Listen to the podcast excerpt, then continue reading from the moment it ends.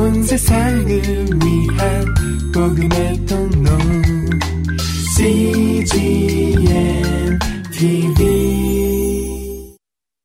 성경에서 가장 탁월한 학자요 목회자요 선교사 한 사람을 뽑으라고 한다면 이구동성으로 사람들은 사도 바울을 택할 것입니다.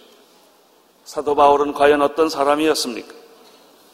우리가 잘 아는 대로 그는 평소에 예수님을 아주 싫어했습니다. 저주했습니다. 그래서 예수 믿는 사람들을 잡아다가 옥에 가두는 것이 정의라고 생각했고 진실이라고 생각했고 그의 그것이 그의 종교적 신념이었습니다. 그러한 그가 어떻게 하루아침에 놀랍게 예수 그리스도의 사도가 되었고 종이 되었습니까? 참 놀라운 일입니다. 이해할 수 없는 일입니다. 그렇게 된 까닭은 예수 믿는 사람들을 체포하기 위하여 담에색으로 가는 도중에 우리가 잘 아는 대로 그는 한 빛을 만나게 되었습니다. 빛 가운데 계신 예수님을 만나게 되었습니다. 예수님의 음성을 듣게 되었습니다. 사울은 당황했습니다. 그는 무릎을 꿇고 쓰러질 수밖에 없었습니다. 주여 당신은 누구십니까? 음성이 들렸습니다. 나는 내가 핍박하는 예수라. 너는 일어나서 성읍으로 들어가라. 내게 행할 것을 이룰 자가 기다리고 있느니라. 예수를 빛 가운데서 만난 바울은 구후 3일 동안 시력을 잃고 식음을 전폐하게 됩니다. 이 충격적인 사건은 그로 하여금 그의 인생을 180도 바뀌어지게 하는 놀라운 사건이 되었습니다. 그 후로부터 그는 예수 그리스도의 사도가 되었고 종이 된 것입니다. 그 후에 그는 어떻게 되었습니까? 아라비아로 3년 동안 가서 영적 훈련을 받습니다. 광야 훈련을 받습니다. 그 후에 어떻게 됐습니까? 그는 성도들의 도움을 받고 바나바 더불어 안디옥까지 가게 되었어. 거기서 안디옥 교회를 개척하게 됩니다.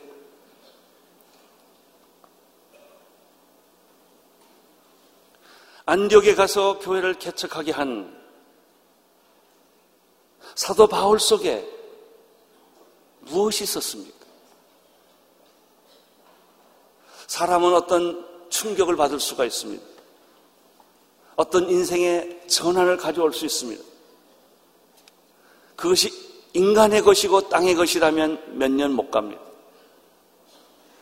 시들어지는 것입니다. 그러나 놀라운 것은 그것이 하나님의 것이랍니다. 날이 갈수록, 세월이 갈수록, 고난이 깊을수록, 역경이 몰아칠수록, 위기가 올수록 놀랍게도 그 불은 꺼지지 않고 계속, 계속 타오르는 것입니다. 오늘 우리가 이 밤에 주목하고 싶은 것이 사도 바울로 하여금 계속해서 담에색에서 만났던 예수 그리스도, 담에색에서, 담에색에서 경험했던 빛, 그 불을 경험한 이후에 계속해서 사도 바울을 바울되게 했던 그 놀라운 불에 대한 얘기를 이 밤에 하고 싶은 것입니다. 사도 바울은 안디옥 교에서 개척을 한 이후에 성령님의 음성을 또 듣습니다. 너는 안디옥 교회를 떠나서 중앙아시아로 떠나라. 그래서 1차 전도 여행이 시작됩니다. 그리고 계속해서 성령님의 음성이 들립니다. 너는 또다시 중앙아시아로 떠나라. 바울은 2차 전도 여행을 시작을 합니다. 이제는 중앙아시아 무대를 성령님이 접고 에게해 바다를 건너서 저쪽으로 가라. 3차 전도 여행이 시작됩니다. 그는 죄수의 몸으로 로마까지 가게 됩니다. 그러나 그의 영혼의 목마름은 거기서 끝나지 않습니다. 그는 가보지 않았던 서바나에 대한 꿈을 꾸게 됩니다. 오늘 우리가 이 밤에 주목하고 싶은 것은 바울 속에 꺼지지 않는 이불, 멈출 수 없는 이불, 계속 타오르는 이불, 굶어도 잠을 자지 못해도 쫓겨나도 돌에 맞아도 태장에 맞아도 버림을 받아도 기절을 해도 꺼지지 않는 이 불의 정체에 대해서 오늘 우리는 여러분과 함께 생각해 보고자 하는 것입니다.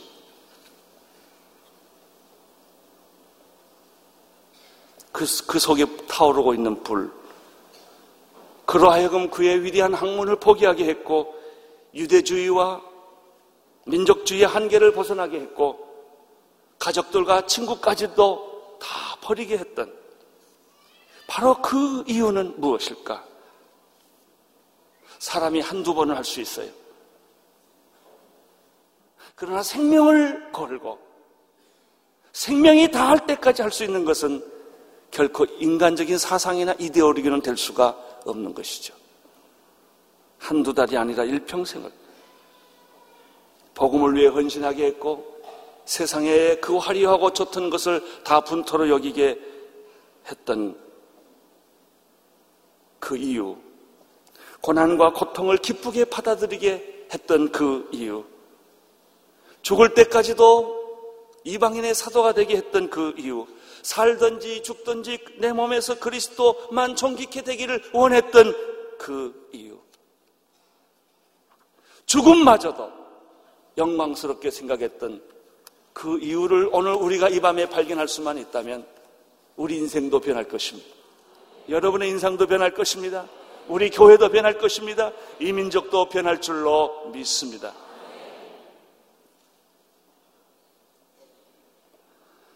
저는 이 집회를 준비하면서 한국 교회를 생각하면서 선계지에 있는 교회들을 생각해 보면서 시대에 급변하는 상황 속에서 정신 차릴 수 없을 정도로 나 하나 주체할 수 없을 정도로 급변하는 오늘의 현실 속에서 주님의 교회를 생각하면서 제 마음속에 끊임없이 처음부터 끝까지 끝까지 나를 사로잡고 있는 것은 바로 이 불이었습니다. 그렇다. 오늘 우리가 이 불을 다시 발견할 수만 있다면, 오늘 우리가 이 불을 다시 체험할 수만 있다면, 멈출 수 없는 이 힘, 꺼지지 않는 이 불,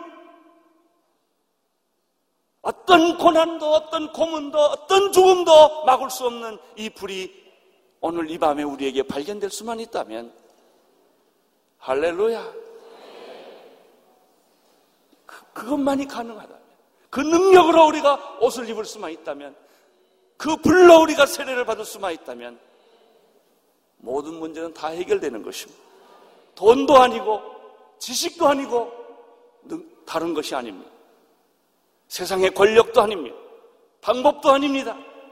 우리에게 이 밤에 필요한 것은 바울로 하여금 바울되게 했고 사도행전으로 하여금 사도행전되게 했던 그 불을 이 밤에 우리에게 주시옵소서. 우리 교회들에게 주시옵소서. 주님을 위해 죽고 싶은 마음, 주님을 위해 모든 것을 버리고 싶은 마음, 병들어도 다시 일어나고,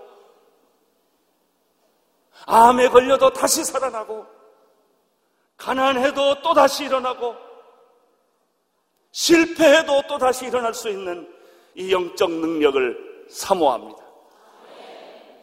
오 주여 그 영적 능력과 불을 이 밤에 우리에게 허락하여 주시옵소서. 오늘 목사님께서 읽어주신 말씀을 보면 사도 바울이 제3차 전도 여행을 소개하면서 그 행선지를 소개하고 있습니다. 갈라디아와 브리기 땅을 거쳐 2차 전도 여행 때 한번 방문했던 에베소 땅을 다시 밟게 된 것입니다. 에베소 땅에 도착한 사도 바울은 거기에서 제자들을 예수님을 믿는 제자들을 만나게 됩니다. 만나자말자 사도 바울은 1차 전도 여행에서 2차 전도 여행에서 하지 않았던 질문을 3차 전도 여행에서 에베소에 있는 제자들에게 질문을 합니다. 1절, 2절의 말씀을 함께 읽음으로 바울의 질문을 따라가 보겠습니다. 1절, 2절을 보십시오. 시작. 아볼로가 고린도에 있을 때 바울이 윗지방으로 다녀 에베소 와서 어떤 제자를 만나 가로되 너희가 믿을 때 성령을 받았느냐? 가로되 아니라 우리가 성령이 있음을 듣지도 못하였느라. 우리는 이 말씀을 너무나 많이 들었기 때문에 이 말씀을 깊이 생각하지 않고 그냥 지나가는 그런 습관이 있어요. 그러나 우리는 이 말씀을 눈을 똑바로 뜨고 다시 봐야 될 이유가 있습니다. 왜 사도 바울이 너희가 믿을 때 성령을 받았느냐라는 질문을 하게 된 것이냐는 것이죠. 그 이유는 사도 바울이 고린도전서 12장 2절에서 편지를 쓸 때 이런 글을 썼습니다. 그러므로 내가 너희에게 알게 하노니 아, 알게, 너희에게 알게 하노니 하나님의 영으로 말하는 자는 누구든지 예수를 저주할 자라 하지 않고 또 성령으로 아니하고는 누구든지 예수를 주라 시인할 수 없느니라 라는 말을 쓰신 적이 있습니다. 편지를 쓴 적이 있습니다. 주 예수님을 저주하지 않고 예수님을 주님으로 모시는 것 자체가 하나님의 영으로 된 것이요 성령의 역사라고 사도 바울 자신이 말을 했거든요. 그래요. 우리가 예수 믿는 게 성령의 역사입니다. 성령의 역사 없이 우리 어찌가 예수를 믿을 수 있었겠습니까? 그런데 왜 성령을 받았느냐고 또 질문하냐는 것입니다. 우리가 예수 믿은 것 자체가 성령님의 역사인데, 구원받은 것 자체가 성령님의 역사인데, 지금 여기서 에베소서 만난 사람들이 예수님의 제자들인데, 예수 믿고 있는 사람들인데 왜 사도 바울이 이 상반된 질문을 하냐는 것이죠. 너희들이 예수 믿을 때 성령을 받았느냐라는 질문을 여기서 하고 있는 것은 무슨 뜻이냐는 것이죠. 그 이유는 간단합니다. 예수를 믿는 것과 성령의 능력과 기름 부으신다는 사실은 별개의 것이다라는 뜻이기 때문에 그런 거예요. 만약 그것이 같은 하나라면 질문할 필요가 없는 것이죠. 이미 난 예수를 믿고 있는데 무엇 때문에 또다시 성령을 받았느냐는 질문을 하느냐 하는 것입니다. 저는 요즘에 교회 체질 개선과 한국교회 부흥을 생각하면서 바로 이 질문을 깊이 묵상하는 것입니다. 여러분, 교회가 왜 세워졌겠습니까? 예수 그리스도의 피로 값주고 산 것이 교회입니다. 교회에 어떤 사람이 모였습니까? 예수 믿는 사람들이 모였습니다. 교회가 성령으로 태어난 것입니다. 그런데 왜 어떤 교회는 부흥하고 어떤 교회는 부흥하지 않습니까? 왜 어떤 교회는 고난 속에서도 역경 속에서도 죽음 속에서도 절망 속에서도 최악의 상황 속에서도 기적을 만들어내고 어떤 교회는 그 좋은 환경 속에서도 아무 변화가 일어나지 않는 이유가 무엇입니까? 그들이 예수를 믿지 않았기 때문입니까? 그들이 성경을 읽지 않았기 때문이겠습니까? 도대체 무슨 이유가 이 두 교회의 차이를 만들었냐 하는 것입니다.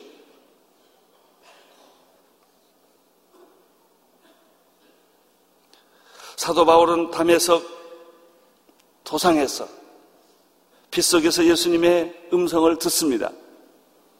나는 내가 핍박하는 예수라.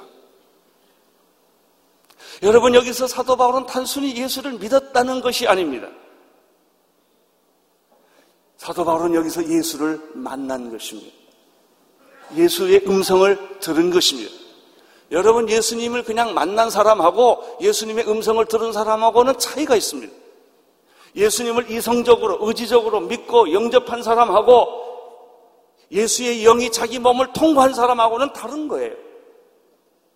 사도 바울이 빗속에서 그가 예수님의 음성을 듣고 예수님을 만났던 사건이 뭐냐?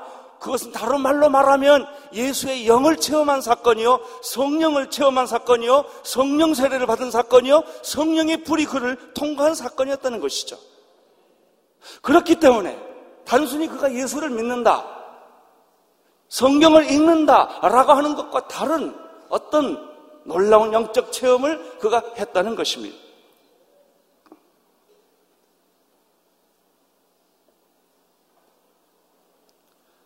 사도 바울의 사울의 눈을 멀게 했던 강렬한 빛. 그 빛 속에서 들려지는 따뜻하고 부드러운 주님의 음성.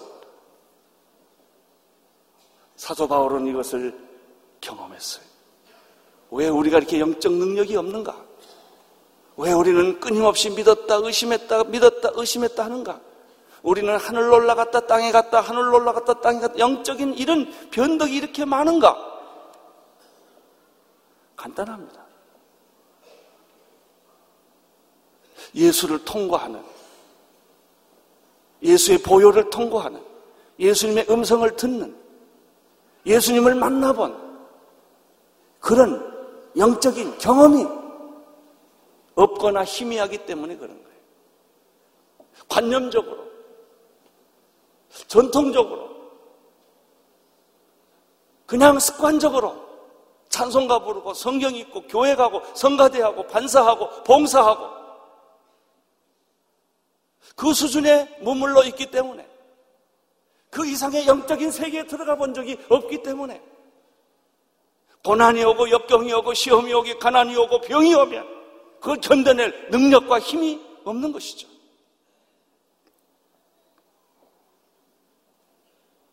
사도 바울은 성령에 끌려서 바로 담에색에 있는 아나니아에게로 가게 됩니다. 3일 동안 그는 흑암 속에서 식음을 전피하면서 영적 경험을 하게 됩니다. 아나니아에게 안수를 받음으로 눈을 뜨게 됩니다. 음식을 다시 먹게 됩니다. 그리고 예수님을 그냥 관념적으로 만난 것이 아니라 그는 피 묻은 예수 그리스도, 십자가에 못 박힌 예수 그리스도, 부활하신 예수 그리스도, 다시 살아서 성령으로 임재하시는 예수 그리스도의 실체를 그는 경험하게 된 것이죠. 여러분, 이 영을, 예수의 실체를, 예수의 그 영을, 예수 성령의 실체를 경험한 사람들은 감옥에 들어가건, 죽음이 그를 몰아치건, 어떤 위기에 그가 들어가 있건 흔들리지 않는 거예요. 나는 여러분이 이 믿음 가운데서 흘러는 일 없게 되기를 축원하는 것입니다. 그것은 다른 거예요. 사도 바울은 이후로부터 그는 달라졌어요. 보십시오. 사도 바울이 고난도 있고 역경도 있지만 의심하지는 않아요. 실수도 하고 인간의 연약함도 있지만 성령 받은 사람들은 흔들리지 않아요.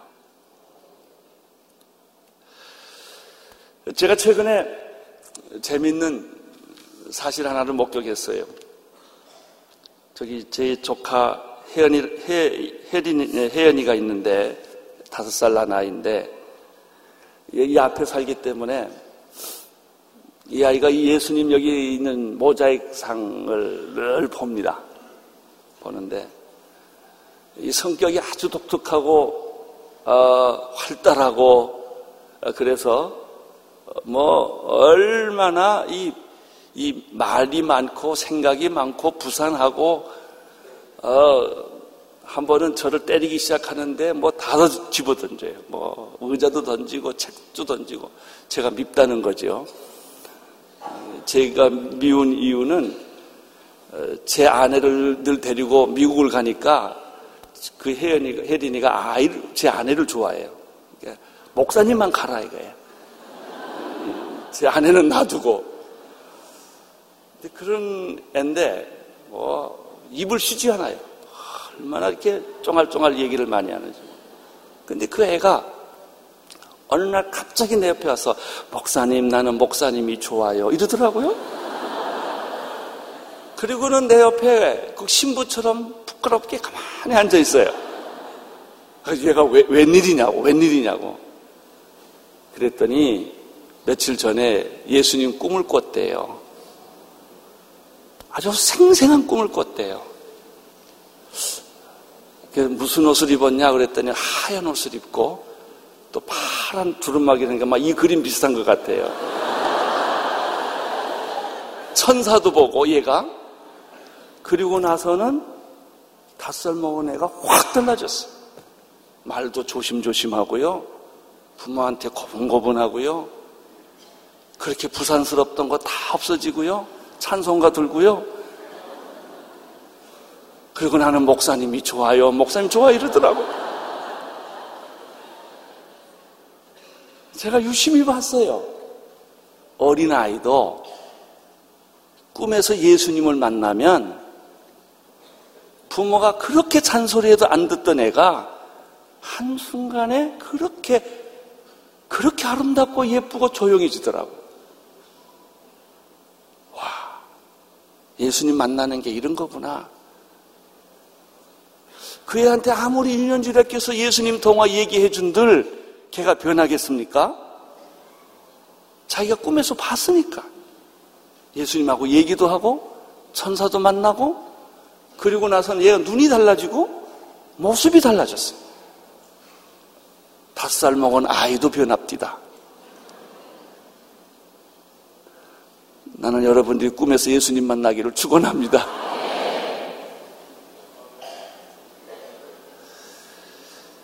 저도 그렇습니다.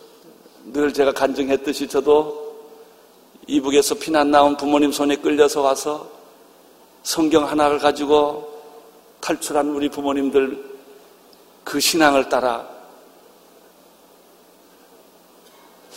어렸을 때부터 새벽 기도 가고 하루에 두 번씩 가정 예배 드리던 그런 집에서 자랐어요. 왜 예수를 몰랐겠어요?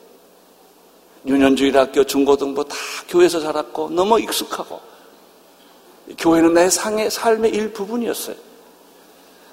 그러나 나는 변하지 않았어요. 교회를 다니고 있었을 뿐이고 찬송가를 부르고 있었을 뿐이고 예배 의식에 참여하고 있을 뿐이고 집회에 갔을 뿐이지요. 왜? 내가 예수를 만난 적이 없기 때문에. 그러나 내가 대학 시절을 시작할 무렵에 하나님은 나를 입석이라고 하는 한 동산에 데려고 왔어. 4박 5일 동안 그 속에서 말할 수 없는 영적인 고뇌를 하는 가운데 나는 살아있는 주님을 실제로 만나는 경험을 하게 된 거예요. 이마에 피를 흘리신 예수 그리스도, 두 손에 못자국을 잡힌 예수 그리스도, 흰 옷을 입고 내게 찾아오신 예수님을 내가 직접 경험할 수 있었던 거예요. 그 후로부터 나는 달라졌어요. 그 후로부터 지금까지 나는 한 번도 안 변했어요.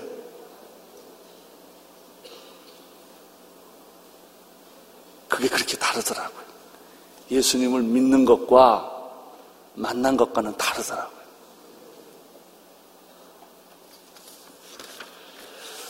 제가 존경하는 한 분이 있어요. 징그리안 목사님. 우리 교회 여러 번 오셨죠. 영국 분이신데 저는 그분의 간증과 이야기를 이룰 수가 없어요. 그분의 부인은 의사였어요. 그는 영국에서 아주 공부를 잘했고 스코틀랜드 분이신데 마클리 밑에서 공부했다고 그래요. 이분이 설교도 잘해요. 그런데 목사까지 됐어요. 예수님 사랑하고 예수님을 위해서 목사까지 됐어요. 그런데 그분이 어떤 한 청년을 만난 거예요. 목사도 아닌 한 청년을 만난 거예요. 그 청년을 만나고 이분이 고민하기 시작했어요. 왜냐하면 그 청년에게는 설명할 수 없는 어떤 자기가 갖고 있지 않는 평안과 내적인 능력과 어, 그리고 기쁨이 그 얼굴에 있는 것을 발견한 거예요. 이 목사님은 고민한 거예요. 왜 나에게는 저 사람이 가지고 있는 것이 없을까? 그러나 목사이기 때문에 부끄러워서 이야기할 수도 없었다는 것이죠. 그 청년을 보면서 늘 부러웠대요. 왜 저 사람하고 나는 다른가? 그래야면 어느 날 자기 책상에서 앉아서 설교 준비하다 고민하다가 성령이 임한 거예요. 갑자기. 성령 세례가 그에게 임한 거예요. 상상, 생각하지 못한 눈물이 흘러나기 시작을 하고, 통곡을 하기 시작을 하고, 누군가 내 그분 안에 들어오셔서 대신 울고, 대신 통곡하고, 성화를 경험하고, 예수님을 그가 영적으로 경험하기 시작한 거예요. 그 후로부터 그 목사님은 전혀 다른 목사님이 되셨어요. 그 사람이 설교하면 귀신이 나가, 기적이 일어나고. 영국에서 교회가 1부, 2부 보는 교회가 극히 없어요. 제가 그 교회를 1년을 다녔는데. 그래서 하영희 선교사가 그 교회에서 1년 있었어요. 저는 그분을 통해서 정말 성령 운동이 무엇인가를 옆에서 보게 됐어요. 그 교회는 입추의 여지가 없어요. 예배 전에 이미 문이 사람이 꽉 차요. 복도까지. 그리고 사람들이 손을 얼르고 찬양을 하는데 나는 한국에서도 그런 예배를 드려본 경험이 없어. 저 사람은 왜 저런 특별한 설교를 할까?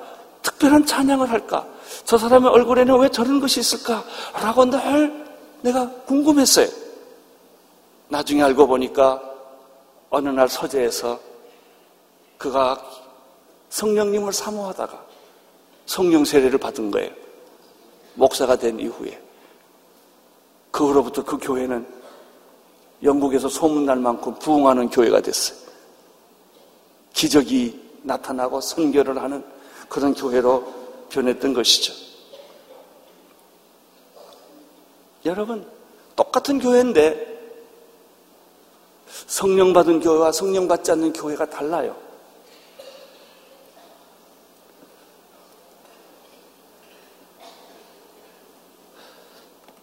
너희가 믿을 때, 예수를 믿을 때 성령을 받았느냐? 예수님의 질문이. 나는 이것이 한국교회 부흥의 열쇠라고 믿습니다. 우리 목회자의 사역의 열쇠라고 믿습니다. 정말 오늘 우리들이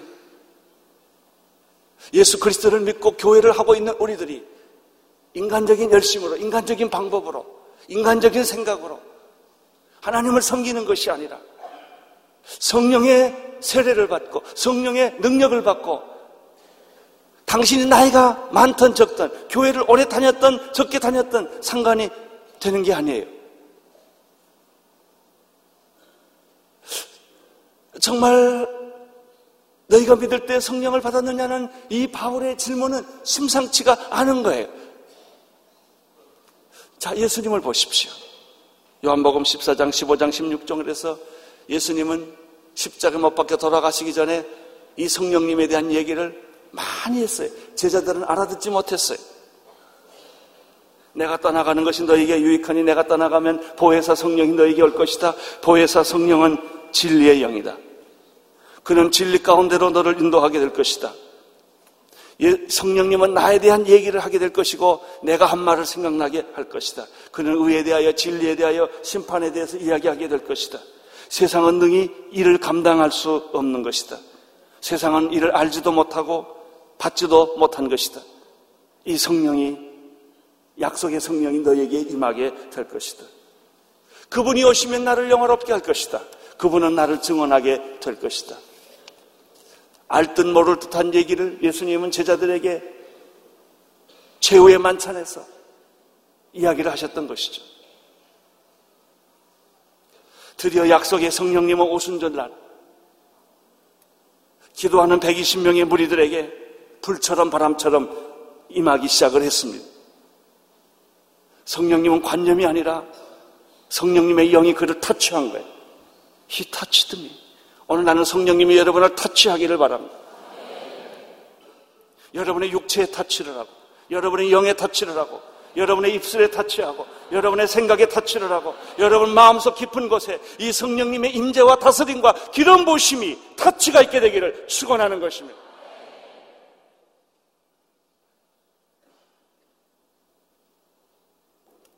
예수님의 생애와 사역은 어떻게 시작됩니까? 요단강에서 세례 요한에게 물세례를 받고 나올 때 하늘이 열리고 하늘에서 하나님 비둘기 같은 성령님이 그에게 임재하셨고 하나님의 음성을 들림으로 예수님의 생애와 사역이 시작된 거예요. 29세 전까지의 삶과 30세부터의 삶은 전혀 별개였어요. 나는 오늘 여러분들의 생애가 달라지기를 축원하는 것입니다. 여러분의 교회가 달라지기를 축원하는 것입니다. 여러분의 설교가 달라지기를 축원하는 것입니다. 그거예요. 그래서 내가 이 말씀을 묵상하는 거예요. 건물도 문제가 되지 않고 사람도 문제가 되지 않고 프로그램도 문제가 되지 않아요. 물론 부흥에는 프로그램도 필요하고 건물도 필요하고 사람도 필요하고 음악도 필요하고 다 필요하겠죠. 그러나 그런 것은 다 그 다음 얘기예요.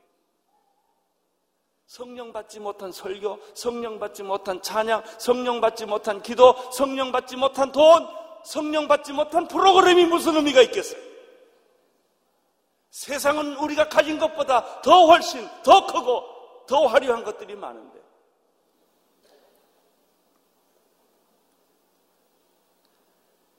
사도행전 교회도 오순절날 성령의 터치로부터 시작됐고 예수님의 생애도 성령의 터치로부터 시작됐다는 사실은 놀라운 것입니다. 오늘 본문에 나오는 성경학자 아볼로는 성경에 대해서 박식하고 예수 그리스도의 도를 가르치는 그 사람도 성경 선생이었고 예수를 가르치는 사람이었지만 성령에 관한 깊은 진리를 몰랐기 때문에 브리스길라와 아굴라가 그를 데려다가 더 깊은 진리를 가르친다는 얘기가 그 전에 나옵니다. 그래요. 다 아는 것 같은데 몰라요. 다 된 것 같은데 안 됐어요. 예? 내가 늘 잘 쓰는 비유가 무정란과 유정란인데 결란이라고 다 결란이 아니요. 깨봐도 모르고 먹어봐도 모르고 지져봐도 모르고 볶아봐도 몰라. 애미 닭 속에 들어가 봐야 알아. 생명이 있는 것과 생명이 없는 것은. 성령 받은 사람과 안 받은 사람. 성령 받은 교회와 안 받은 교회는 다르다 말이죠. 여러분들이 왜 그렇게 괴로워하고 고민하고 갈등하고 원망하고 불평하느냐 말이죠. 순교도 하는데. 순교도 하는데. 스스로 불속에도 들어가는데. 뭐, 그렇게 뭐가 힘들어서 뭐가 고통스러웠어? 그렇게 몸살하고 안달을 하는 것입니까? 다니엘을 보십시오. 요셉을 보십시오. 예수님을 보십시오. 사도 바울을 보십시오. 오늘 우리에게 필요한 것은 땅도 아니고 집도 아니고 돈도 아니고 사람도 아니에요. 이 성령의 기름 부으심이 우리에게 있느냐 없느냐? 이 성령의 불이 우리에게 있느냐 없느냐? 우리가 이 성령님을 통과했느냐 하지 않았느냐? 예수님을 단순히 이성과 지식과 경험으로 내가 믿는 것이냐? 아니면 성령님을 세례를 받아 불세례를 받아 피와 살을 먹고 마셔서 예수님이 내 안에 계시느냐 하는 거예요. 이 차이예요 저는 내일 아침에 데이비드 기본스 교회 얘기에 대해서 아주 관심이 있어요. 이 형제가 미국에서 1.5세 목회를 참 잘해서 참 2,500명씩 또 400명씩 교회를 만들었어요. 제가 간접적으로 듣기에는 이제 교회가 커지고 땅도 사고 다 하고 나니까 오히려 위기가 왔다는 거예요. 그래서 전 교인들에게 40일 금식을 명했대요. 우리 같은 금식이 아니고 물은 먹고 주스도 먹고 이런 금식이에요. 60% 교인이 참석했대요. 그래서 얘기를 들어 마크한테 얘기를 들으니까 TV 금식도 있대요. 40일 TV 금식. 안 보기, TV 안 보기. 그래서 지금 전 그거 좀 해보려고 그래. 술 금식, 담배 금식. 예. 자기가 좋아하는 거 다 끊어보는 거예요. 장금이를 할 때 그 TV 금식을 했어야. 우리를 제한해 보는 거예요. 우리 육체를 제한해 보는 거예요. 우리의 생각을 제한해 보는 거예요. 또 휴가 금식이 있대. 단 거 안 먹는 금식. 그래서 그건 내게 필요하다고 그랬어요. 그걸 했대요. 왜? next step이 뭐냐 이거예요. 부흥을 했는데 사람은 많이 모였는데 거기에 만족하고 거기에 안일하게 빠져 있다는 것은 결코 영적으로 옳은 방향이 아니라는 것이죠. 주여 우리가 어떻게 해야 합니까? 어디로 가야 합니까? 금식하고 기도하면서 하나님의 인도를 묻는 그 영적인 겸손함. 저는 그 얘기를 들으면서 과연 한국교회 미래는 어디에 있을까? 한국교회 이렇게 커졌고 세계에 소문했는데 소문난 집에 먹을 것이 없다는 듯이 저는 우리 교회 이남식 총장님이 제게 하던 말이 생각이 나요. 한국 교회가 이렇게 급성장했다는 얘기는 역사상 유례 없이 급성장했다는 얘기는 한국 교회가 유례 없이 급속도로 망한다는 얘기래요. 그럴 수 있다는 거예요. 한국같이 기초가 없는 사회, 부흥과 성장과 성공에 연연해 있고 거기에 도취되어 있을 때 우리는 하루아침에 무너질 수 있다는 거예요. 이런 영적 경각심, 영적 경각심, 영적인 자기 반성. 정말 금식하며 가난한 마음으로 주여 우리의 앞길이 무엇입니까? 우리의 갈 길이 무엇입니까? 우리의 진로가 무엇입니까? 성공에 만족하지 않고 부흥에 만족하지 않고 저는 그런 질문을 요즘 온누리교회 수없이 해요. 아니 여러분 온누리교회가 이만큼 크면 뭐 더 이렇게 몸부림치며 할 게 뭐 있어요? 왜 욕을 먹어가면서 이런 일을 하는 거예요? 우리가 숫자가 부족합니까? 돈이 부족합니까? 사람이 부족합니까? 뭘 더 만들기 위해서 하겠습니까? 하나님의, 하나님의 마음이 그것이 아니기 때문에. 이 민족의 교회들을 부흥시키기를 원하시기 때문에 선교지에 있는 교회들을 하나님이 사랑하시기 때문에 내가 병들어 죽는 한이 있더라도 쓰러지는 한이 있더라도 잠을 못 자는 한이 있더라도 이 하나님의 교회를 세우고자 합니다. 그런 열정과 그런 생각과 그런 꿈을 우리들에게 주신 것이죠. 왜? 그것만이 이 민족교회가 살아갈 길이기 때문에. 여기서 우리가 안일하게, 나태하게, 현실에 만족하고, 우리가 되어 있는 것에 만족한다면, 우리는 어느 날 버림을 받을 수도 있는 거예요. 여러분, 한국교회 진로와 미래는 무엇입니까? 만약 그것을 제게 묻는다면 나는 오늘 성경 말씀에 의하여 두 가지를 말하고 싶어요. 한국교회 살 길은 말씀과 성령이다. 다른 게 아닙니다. 프로그램도 아니고 축제도 아니고 돈도 아니고 권력도 아니고 아니에요. 말씀으로 돌아오는 것입니다. 성령 세례를 받는 것입니다.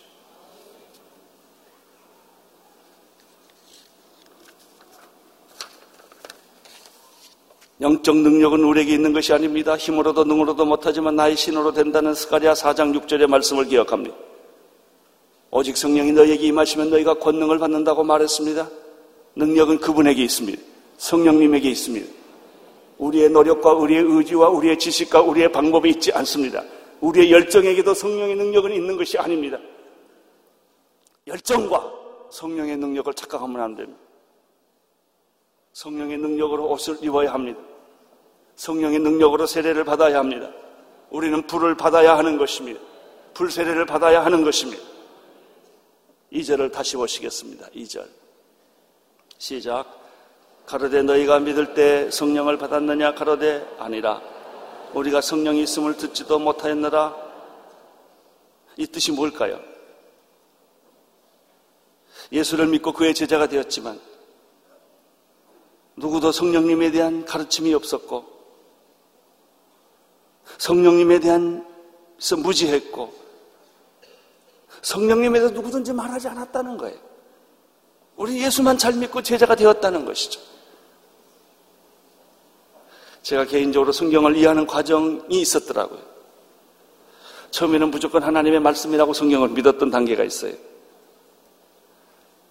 두 번째는 그냥 아버지가 믿으니까 내가 교회 다니니까 성경을 들고 다녔고 선생님이 설교하니까 들었어요. 근데 어느 날 내가 성경에 대해서 좀 관심을 갖고 잊어보니, 읽어보니까 주옥 같은 말씀이 있더라고요. 오른뼘 뺨을 치면 왼뼘 뺨을 내놔라. 뭐, 좁은 문으로 들어가라.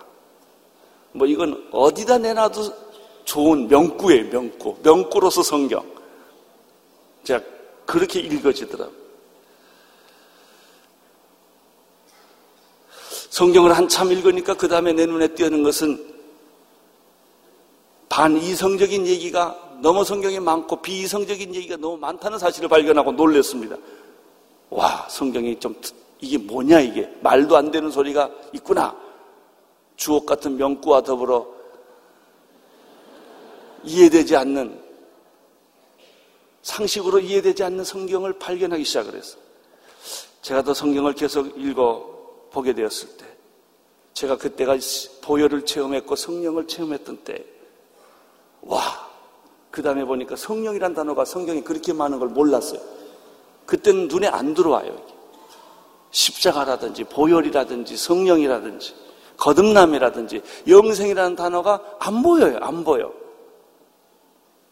그런데 성령을 체험하고 나니까 그 단어가 보이기 시작해요. 영생이라는 단어가 보이기 시작을 해요. 구원이라는 단어가 보이기 시작하더라고요. 성령이라는 단어가 보이기 시작하니까 그 다음에 보이는 단어가 귀신이더라고요. 귀신의 역사가 그다음부터 보이더라고요. 그리고 그 다음에 내가 체험한 것은 능력이에요. 초자연적인 성령의 능력이 실제로 있다는 사실을, 귀신이 울며 통곡하며 떠난다는 사실들, 어둠의 세력이 떠난다는 사실들을 하나씩 하나씩 확인하게 된 것이죠. 그 다음에 성경을 보니까 내 안에 비전이 잉태되더라고요. 예수님의 꿈이 내 꿈이 되고 하나님의 꿈이 내 꿈이 되는 비전을 수퇴하는 성경을 읽을 때마다 비전을 나의 것으로 삼는 그런 단계들이 있더라고요. 그렇게 성경 읽는다고 하루아침에 이 모든 것이 다 깨달아진 것은 아니었습니다. 우리는 성령이란 말을 들어보지도 못했습니다. 3절, 3절을 보세요. 시작. 바울이 가로되 그러면 너희가 무슨 세례를 받았느냐? 대답하되 요한의 세례입니다. 요한의 세례는 무슨 세례예요? 회개 세례예요. 회개의 세례란 무슨 세례? 반쪽 세례입니다. 진정한 믿음이란 회개를 거쳐서 용서와 은혜 안에 들어가는 것이 온전한 믿음이에요. 회개의 세례는 반쪽 세례. 믿음이라고 하는 것은 회개로부터 시작해서 은혜 안으로 들어가는 것인데 은혜의 세례, 용서의 세례, 사랑의 세례에 대해서는 경험이 없단 말이죠. 회개하라 이 독사의 자식들아 이것만 봤단 말이죠. 이 죽어, 죽어 마땅한 뭐 벌레 같은 이런 것만 열심히 하는 거예요. 주일날 설 교회에서 대표 기도하는 걸 보면 죽어 마땅한 이 죄인이 이, 이것만 얘기해. 지난 일주일 동안 내가 하나님의 뜻대로 못 살았다 이거예요. 예, 그것이 틀렸다는 것이 아니에요. 진정한 믿음이라고 하는 것은 회개의 세례에서부터 은혜의 자리까지 들어가는 것이며 용서와 치유와 회복의 자리까지 들어가는 것이며 그래야 온전한 세례가 이루어짐에도 불구하고 이 사람들이 계속 강조되었던 것은 뭐냐면 회개의 세례, 요한의 세례만 강조되었다고 하는 점이죠. 사절을 보십시오. 시작. 바울이 가로되 요한이 회개와 세를 베풀며 백성에게 말하되 내 뒤에 오시는 이를 믿으라 하였으니 이는 곧 예수라 하거늘 요한이 주는 세례는 회개의 세례지만 내 뒤에 오시는 분이 계시는데 그분이 예수라는 분이신데 그분이 주는 세례가 불세례요, 성령 세례요, 은혜의 세례요, 용서의 세례요, 사랑의 세례인 것이죠. 이것을 외면한 채 회개의 세례만 받았다 한다면 우리가 진리 가운데로 능력 가운데로 들어갈 수 없다는 것을 말하는 것이 아니겠습니까? 그러면 진정으로 예수를 만나는 세례는 무엇입니까? 그의 살과 피를 먹고 마시는 세례란 무엇입니까? 그것이 바로 성령의 인치심, 성령의 세례이죠. 사도 바울은 그래서 놀랍게도 그의 서신서에 보면 그 어떤 누구보다도 성령님에 대한 다양하고 포괄적인 경험들을 곳곳에서 얘기를 합니다. 예수님의 얘기는 요한복음 14장, 15장, 16장에서 얘기되고 있지만 사도 바울은 고린도전서 12장에서 은사에 대한 얘기를 합니다. 지혜의 말씀, 지식의 말씀, 믿음, 병 고치는 은사, 능력 행하는 은사, 예언, 영불변, 각종 방언 말함, 방언, 통역. 이 모든 것은 성령님이 주시는 것인데 은사는 여러 가지나 성령은 같고 직임은 여러 가지나 주님은 같고 역사는 여러 가지나 하나님은 같다는 것이죠. 이 성령님의 다양한 은사들을 사도 바울이 직접 체험하지 않았다면 이 얘기를 어떻게 했겠습니까? 그런 영적 이 은사들을 체험한 것이죠. 이, 이 보물들을, 이 비밀들을, 이 축복들을, 이 영적인 진리들을 사도 바울은 경험을 했던 거예요. 나는 여러분에게도 동일한 이 성령의 은사가 나타나기를 축원합니다. 지혜의 말씀이 나타나기를 바랍니다. 지식의 말씀이 나타나기를 바랍니다. 믿음의 은사가 나타나기를 바랍니다. 여러분에게 병 고치는 은사, 능력 행하는 은사, 예언의 은사, 영분별의 은사, 각종 방언의 은사, 통역의 은사, 무엇보다도 사랑의 은사가 충만하기를 축원합니다. 여러분 이 모든 것들이 교회 부흥에 이것보다 더 큰 프로그램이 어디 있어요? 이것보다 더큰 자원이 어디 있어요? 그럼에도 불구하고 왜 우리는 성령님의 은사를 받기를 사모하고 애타고 목마르지 아니하느냐는 얘기예요. 그거 하지 않고 왜 자꾸 딴 것을 구하냐 이거예요. 딴 것을. 인간적인 것을, 세상적인 것을. 그런 것을 구하면 구할수록 우리는 목마르고 허무하고 피곤하고 탈진한단 말이죠. 그러나 성령의 있는 사들이 우리에게 임하게 될 때 교회는 내가 변화시키는 것이 아니라 그분이 변화시키는 거예요. 그분의 능력이 나타나는 거예요. 기적이 나타나는 거예요. 교회 사랑과 용서와 은혜가 충만하는 줄로 믿습니다. 교회 부흥의 비결은 성령 세례에 있어요. 교회 부흥의 비결은 말씀의 능력에 있어요.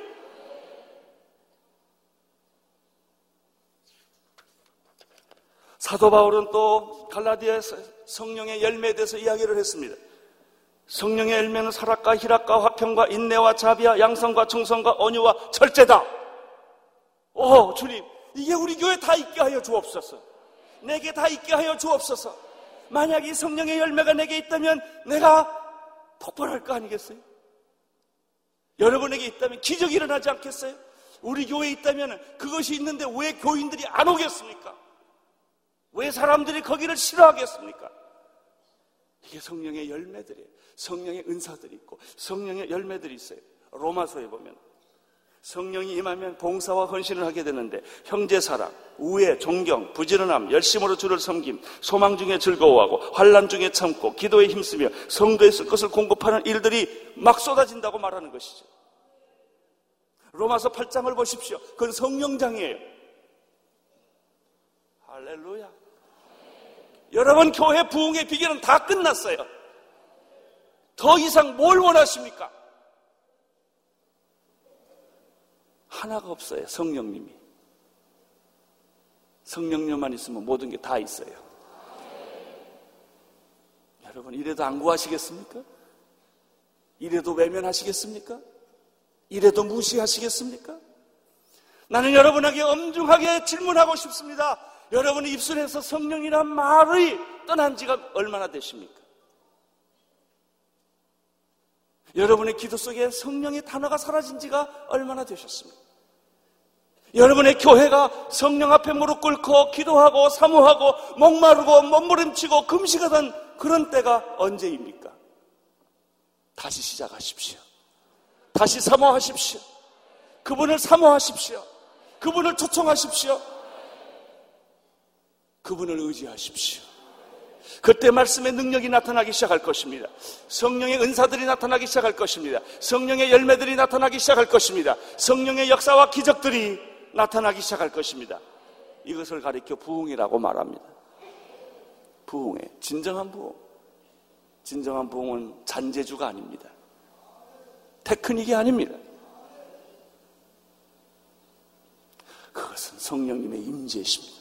다스리심이 거기에서 찬양이 있고 예배가 있고 회복이 있고 치유가 나타나는 것이죠.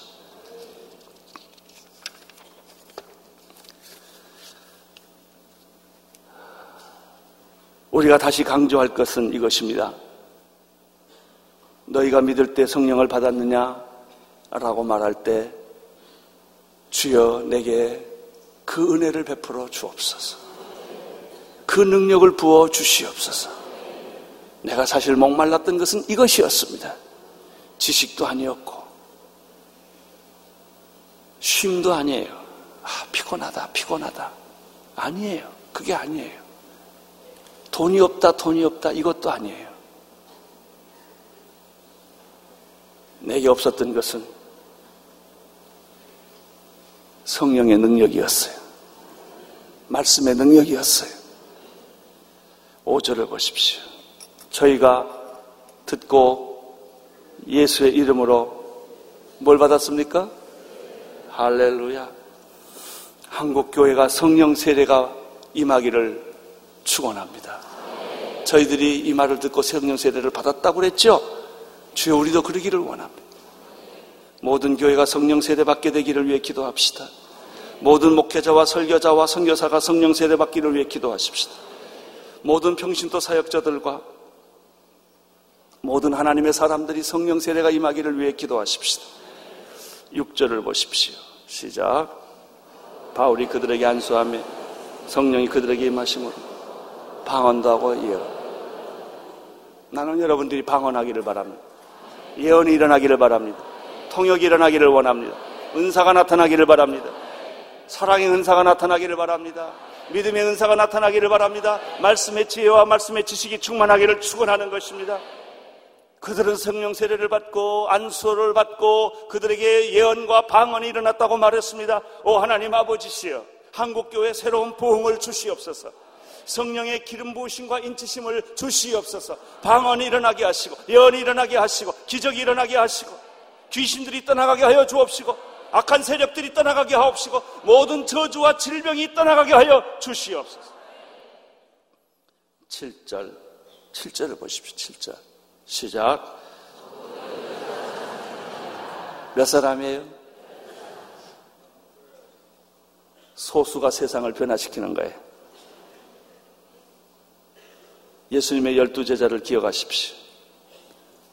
숫자가 작다고 일이 안 되는 것이 없습니다. 교회의 기본적인 최대치는 12명이에요. 12명이면 세상 변화시킵니다. 여러분 교회가 12명 이상 된 사람은 교회 적단 소리 절대 하지 않게 되기를 바랍니다. 충만합니다. 충분합니다. 단지 그들이 성령 세례를 못 받은 것이 문제지요. 숫자가 세상을 변화시키는 게 아니에요. 12명이었다. 그러나 그들은 세상을 변화시켰다. 오 하나님, 이 밤에 한국교회 성령을 부어 주옵소서. 한국교회가 방언도 하고 예언하게 하옵소서. 오 하나님 아버지 이 민족에게 성령을 부어 주옵소서. 분노하고 비판하고 싸우고 저주받은 것 같은 이 백성들 성령이 임하여 주셔서 회복시켜 주시고 부활시켜 주옵시고 거듭나게 하여 주옵소서. 민족의 교회를 살려 주시옵소서.